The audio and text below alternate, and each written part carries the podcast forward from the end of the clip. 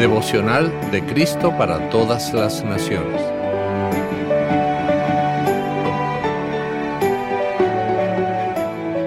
...31 de mayo... Imposible... ...escrito por la doctora Carrie Bo. El texto para hoy lo encontramos en Hechos capítulo 2 versículos 14, 22 al 25 y 32, donde dice, Entonces Pedro se puso de pie junto con los otros once y con potente voz dijo, Varones judíos, y ustedes, habitantes todos de Jerusalén, sepan esto y entiendan bien mis palabras. Varones israelitas, escuchen mis palabras. Jesús Nazareno, que fue el varón que Dios aprobó entre ustedes por las maravillas, prodigios y señales que hizo por medio de él, como ustedes mismos lo saben. Fue entregado conforme al plan determinado y el conocimiento anticipado de Dios. Y ustedes lo aprehendieron y lo mataron por medio de hombres inicuos, crucificándolo. Pero Dios lo levantó, liberándolo de los lazos de la muerte, porque era imposible que la muerte lo venciera. De él, dice David, siempre veía al Señor ante mí. Él está a mi derecha, y nada me perturbará.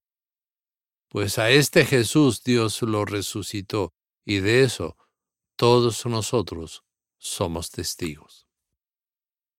Pedro describe de forma interesante la razón por la cual Jesús resucitó de entre los muertos.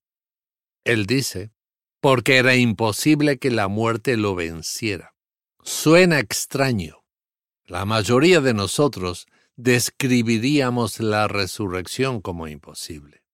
Pero para Pedro es al revés. Para Jesús permanecer muerto sería imposible. Su resurrección es completamente esperada. ¿Por qué? porque la muerte está relacionada con el pecado. Dios nos dice que como el pecado entró en el mundo por un solo hombre, y por medio del pecado entró la muerte, así la muerte pasó a todos los hombres, por cuanto todos pecaron. Desde la época de Adán y Eva, el ser humano se ha rebelado contra Dios. Somos personas rotas, viviendo en un mundo roto, contaminado por el mal, y una de las consecuencias de esto es la muerte. Entonces, ¿qué pasa con Jesús?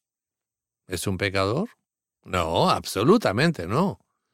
De acuerdo con su naturaleza humana, Jesús es lo que Dios quiso que todos fuéramos, santos, sanos, completos y en paz. No hay nada en Jesús que esté peleando con Dios el Padre y no hay nada en Jesús que esté peleando con alguna otra parte de su naturaleza.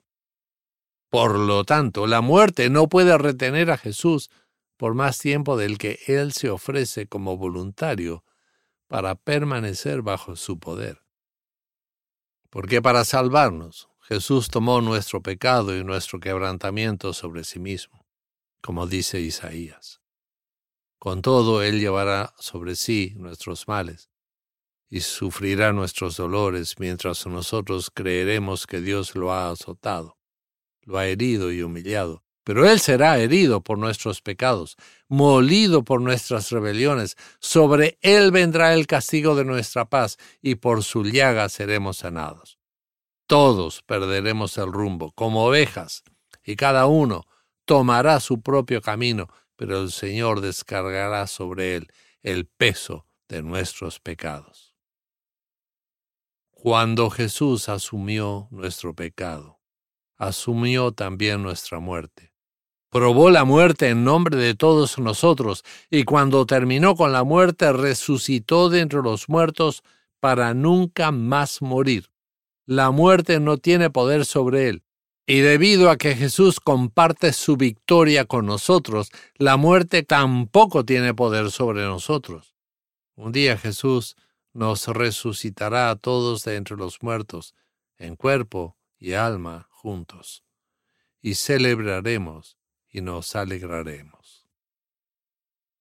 Oremos. Señor, gracias por resucitar de entre los muertos y abrirme así los cielos.